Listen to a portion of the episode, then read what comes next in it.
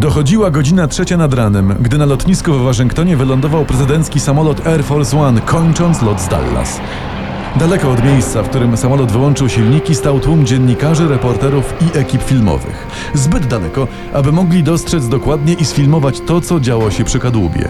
Widzieli tylko, jak do samolotu przysunięto metalowe rusztowanie z ruchomą platformą. Domyślali się, czemu miało służyć to urządzenie, lecz nie widzieli, jak platforma uniosła się do góry, gdyż zasłonił ją kadłub samolotu. Czyżby ustawiono ją tak specjalnie, aby nikt nie mógł obserwować wyładunku trumny?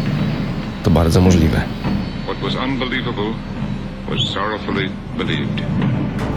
Dzisiaj wiemy już, że poza dramatyczną uroczystością odebrania zwłok prezydenta Johna Fitzgeralda Kennedy'ego, na lotnisku w Waszyngtonie stało się coś znacznie, znacznie więcej. Na zwłokach prezydenta dokonano operacji, której celem było zatarcie śladów zbrodni.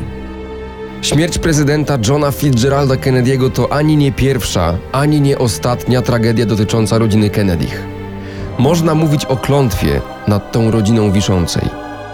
Joseph Patrick Kennedy Jr. ginie podczas II wojny światowej mając 29 lat. Kathleen Kennedy ginie w wypadku samochodowym w 1948 roku mając 28 lat. John Fitzgerald Kennedy, prezydent USA, ginie zastrzelony przez zamachowca w roku 63. Miał 46 lat. Robert Kennedy, senator, został zastrzelony w 1968 roku mając 42 lata. Edward Kennedy cudem przeżywa katastrofę samolotu. Kilka lat później Edward powoduje wypadek, w którym ginie jego kochanka. Joseph, syn Roberta Kennedy'ego, spowodował wypadek samochodowy, po którym jego przyjaciółka została sparaliżowana. Michael, również syn Roberta, w roku 97 zabił się w czasie jazdy na nartach. John Fitzgerald Kennedy Jr. w piątek, czyli w dzień, w którym zginął jego ojciec, 16 lipca pilotował samolot, który nie doleciał do celu. Wszystko wskazuje na to, że rzeczywiście możemy dziś mówić o klątwie wiszącej nad klanem Kennedych.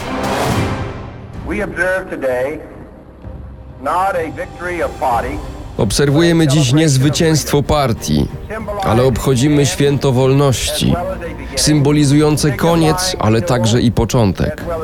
Oznacza to odnowę, ale także i zmiany. Składam przed Wami i Bogiem Wszechmogącym uroczystą przysięgę, którą nasi przodkowie napisali prawie 200 lat temu. To był wielki dzień klanu Kennedych. 20 stycznia 1961 roku John Fitzgerald Kennedy został zaprzysiężony u stóp Kapitolu jako 35. prezydent USA. Miał wówczas 43 lata. Młody prezydent bardzo szybko przekonał się, że polityka jest równie niebezpieczna jak służba na Pacyfiku. Już dwa miesiące po zaprzysiężeniu poniósł dotkliwą międzynarodową porażkę.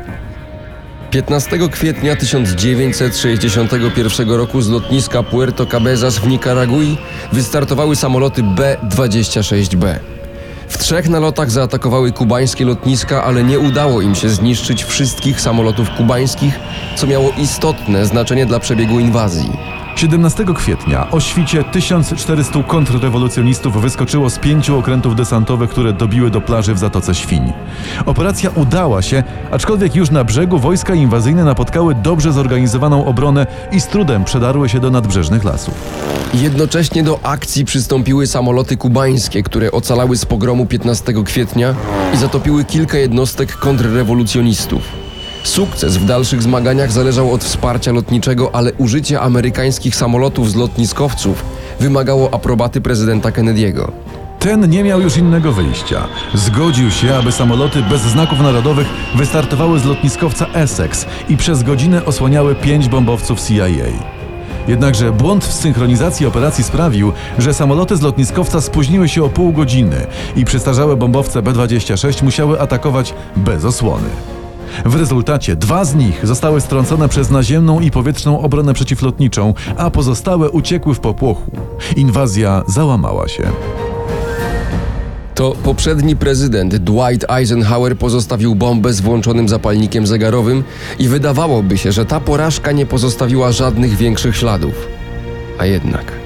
Premier Związku Radzieckiego Nikita Chruszczow, który bacznie obserwował kubańską hecę i zachowanie nowego prezydenta, doszedł do wniosku, że Kennedy to mięczak, z którym łatwo sobie poradzi. Tym bardziej, że Kennedy wydawał się bardzo pokojowo nastawiony i zabiegał o spotkanie z Chruszczowem.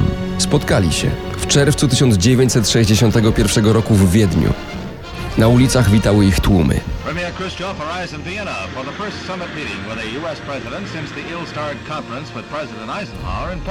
Rozmowy trwały dwa dni. Już na samym początku Kennedy popełnił błąd. Dał się wciągnąć w dyskusję ideologiczną, a na tym polu Chruszczow miał o wiele więcej do powiedzenia. I to spotkanie umocniło Chruszczowa w przekonaniu, że w starciu z prezydentem Kennedym będzie mógł sobie pozwolić na dużo więcej niż początkowo przewidywał. Postanowił zaatakować na dwóch frontach w Berlinie i na Kubie. W Berlinie 13 sierpnia 1961 roku, kilka minut po północy, oddziały enerdowskiego wojska i policji zablokowały drogi prowadzące do zachodniej części miasta. Ulice przecięły kozły z drutami kolczastymi i betonowe bloki. Berlin został podzielony na dwa miasta: stolicę Niemieckiej Republiki Demokratycznej i Berlin Zachodni. W ten sposób Chruszczow likwidował zagrożenie dla radzieckich rządów w NRD, jakim był Berlin podzielony na dwie części, między którymi Niemcy mogli dość łatwo się przemieszczać. Wszystkie drogi prowadzące na zachód przegrodził mur wysoki na 3 metry, zwieńczony drutem kolczastym, a żołnierze w mundurach Feldgrau ustawili budki strażnicze i stanowiska samoczynnie uruchamianych karabinów maszynowych. Próba sforsowania muru kończyła się z reguły śmiercią. Kennedy ponownie dał się zaskoczyć. Dopiero 17 sierpnia, więc po czterech dniach, prezydent Kennedy wystosował protest. Posłał też 1500 żołnierzy do Berlina Zachodniego, co nie zrobiło większego wrażenia na Chruszczowie. Wysłał też do Berlina wiceprezydenta Johnsona. Skutek oczywiście był żaden. Kolejna porażka Kennedy'ego rozochociła Chruszczowa. Uznał, że nadszedł czas decydującej rozgrywki. Prezydent John Fitzgerald Kennedy, o ile przegrywał bitwy z Chruszczowem, to triumfował na najważniejszym froncie przełamania radzieckiej przewagi nuklearnej. W roku 1960 Rosjanie mieli 35 rakiet międzykontynentalnych, Amerykanie 18. Rok później Rosjanie mieli 50, Amerykanie już 63. W roku 1962 Rosjanie 75, Amerykanie 294. Co więcej, najbliższy sojusznik Stanów Zjednoczonych, Wielka Brytania, otrzymała amerykańskie rakiety balistyczne. Ponadto zainstalowano je we Włoszech i w Turcji. W ten sposób pozycja Związku Radzieckiego uległa ogromnemu osłabieniu. Chruszczow postanowił więc zagrać w bank, wykorzystać kubańską kartę. W lipcu 1962 roku do Moskwy przybyła kubańska delegacja, której przewodniczył Raul Castro, brat Fidela. 8 i 9 lipca w rozmowach wziął udział Chruszczow. Możemy przyjąć, że zaproponował kubańskiej delegacji dostarczenie na Kubę radzieckich rakiet średniego zasięgu SS-4 i SS-5. I ostatniego dnia negocjacji, 9 lipca, rząd kubański wyraził na to zgodę. W ten sposób Nikita Chruszczow chciał jednym ruchem zmienić równowagę strategiczną. Zamierzał do grudnia 1962 roku w ogromnej tajemnicy ustawić na Kubie 48 wyrzutni rakiet, w których zasięgu znalazłyby się wszystkie największe miasta wschodniego wybrzeża USA.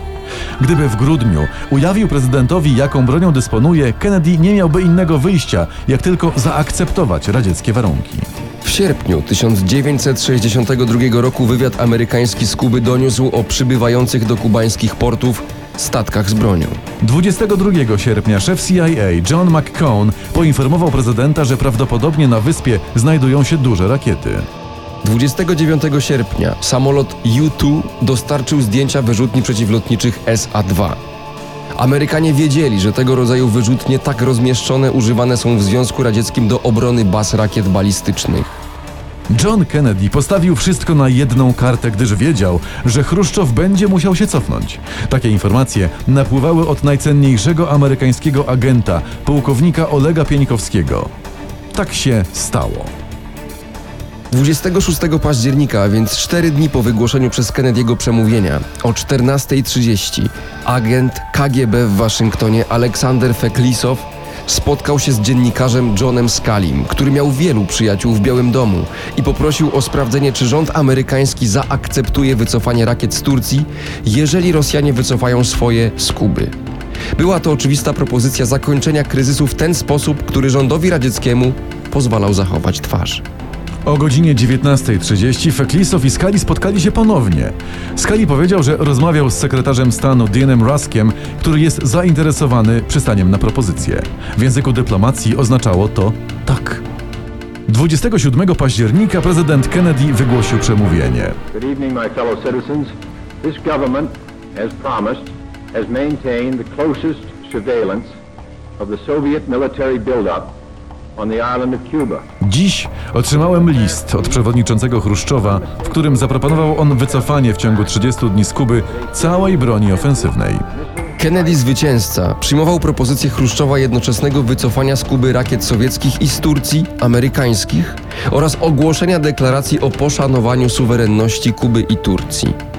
Propaganda radziecka wskazywała na zakończenie kryzysu jako na wielki triumf premiera Chruszczowa.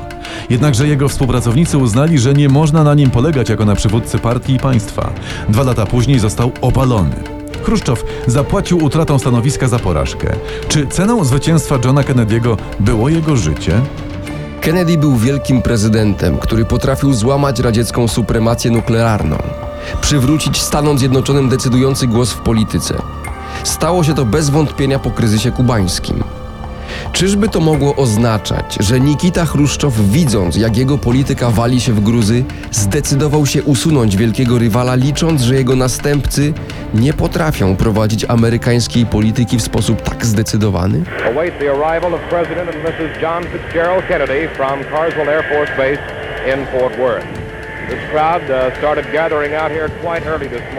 Piątek, 22 listopada o godzinie 11.37 na lotnisku Love Field w Dallas wylądował samolot prezydencki. Po trapie zszedł John Kennedy. Była z nim jego żona Jacqueline. Za nimi szedł wiceprezydent Lyndon Johnson. Powitał ich zaś gubernator John B. Connolly wraz ze swoją małżonką.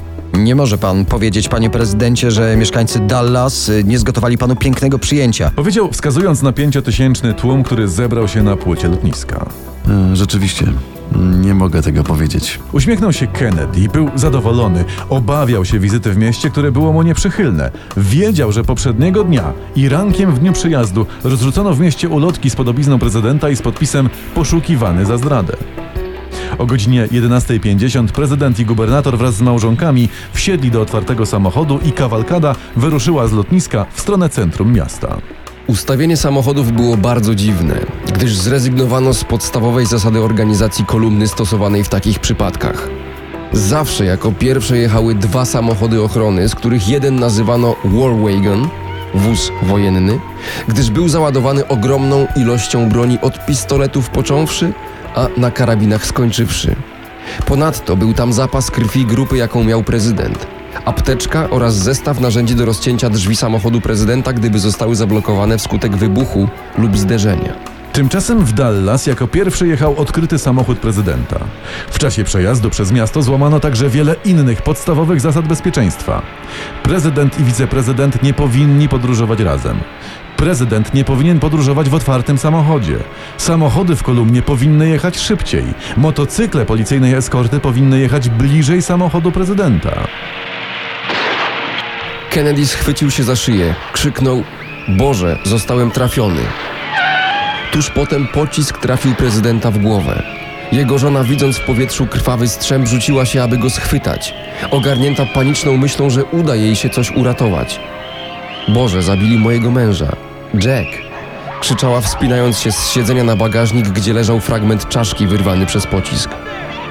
Kierowca samochodu w pierwszej chwili popełnił straszliwy błąd. Zwolnił, co musiało ułatwić celowanie i oddanie następnych strzałów. Z tyłu na zderzak wskoczył oficer ochrony Clinton J. Hill, aby własnym ciałem zasłonić prezydenta przed pociskami. Kierowca, zapewne widząc krwawiącego prezydenta i gubernatora, dodał gazu i ruszył w stronę szpitala. Kto strzelał do prezydenta? Z jakiego miejsca? Ilu było zamachowców? Ile oddano strzałów? Na wszystkie te pytania odpowiedziała komisja Warrena. Dzisiaj, gdy ujawniono wiele nowych faktów skrywanych dotychczas przed opinią publiczną, możemy mieć pewność, że komisja Warrena kłamała. Jak, według ustaleń komisji, zginął prezydent? Strzały, które zabiły prezydenta Kennedy'ego i raniły gubernatora Connolly'ego oddano z okna szóstego piętra południowo-wschodniego narożnika magazynu książek. Dowody wskazują, że oddano trzy strzały. Oznacza to, że wszystkie trzy kule musiałyby trafić prezydenta z jednego kierunku od tyłu. Ponad wszelką wątpliwość ustalono, że w ciele prezydenta były trzy rany w plecach, głowie i szyi. Ponadto rany odniósł gubernator. Czy wobec tego padło więcej strzałów? Komisja Warrena stwierdziła, że nie. Według przekonującej opinii ekspertów, ten sam pocisk, który przeszedł przez szyję prezydenta, spowodował rany u gubernatora Connelly'ego.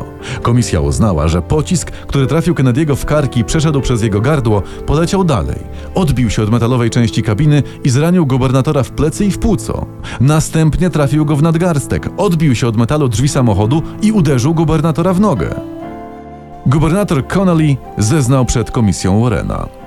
Chwili, gdy padł pierwszy strzał, rozpoznałem, że jest to strzał z karabinu. Odwróciłem się i miałem czas na myślenie i reakcję. Odwróciłem się w prawo, aby spojrzeć do tyłu przez ramię i sprawdzić, czy dzieje się coś niezwykłego. Chciałem na niego spojrzeć, kątem oka. Kogo ma pan na myśli? Prezydenta. Już wtedy pomyślałem, że może to być zamach. Nie zobaczyłem jednak nic niezwykłego, tylko obraz machających ludzi. Nic niezwykłego. Patrząc przez prawe ramię, nie widziałem prezydenta i byłem w trakcie obracania się, by spojrzeć przez lewe ramię. Doszedłem do punktu, w którym miałem głowę na wprost i poczułem uderzenie pocisku. Wiem, że nie byłem trafiony pierwszym pociskiem, był to trzeci strzał. Jestem tego całkowicie pewien. Policja odnalazła pocisk, który wielokrotnie trafił Connolly'ego. Leżał na noszach, na których transportowano rannego z samochodu do karetki.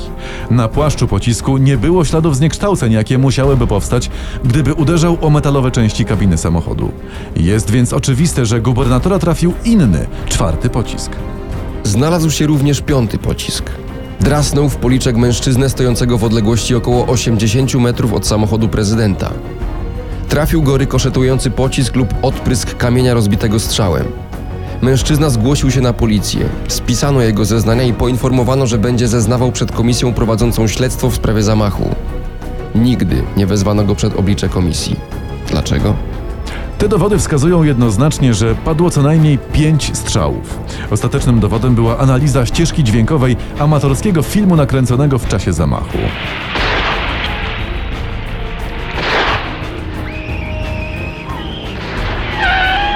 Elektroniczne przetworzenie dźwięku wykazało wyraźnie odgłos pięciu strzałów. Wszystko wskazuje więc na to, że ich kolejność była następująca. Pierwszy pocisk zranił przechodnia w policzek. Drugi trafił prezydenta w szyję. Trzeci w plecy. Czwarty pocisk dosięgnął gubernatora Connolly'ego. Piąty, śmiertelny, trafił prezydenta w głowę i odłupał mu kawałek czaszki. Samochód z ciężko rannym prezydentem dojechał do szpitala Parkland. Tam przez 25 minut lekarze usiłowali ratować życie Kennedy'ego. Stosowali masaż serca i tracheotomię. Zabieg polegający na rozcięciu tchawicy i wsunięciu rurki, aby ułatwić oddychanie. Bezskutecznie. Tuż po 13 lekarz Kemp Clark wyszedł z sali operacyjnej i oświadczył, że prezydent nie żyje.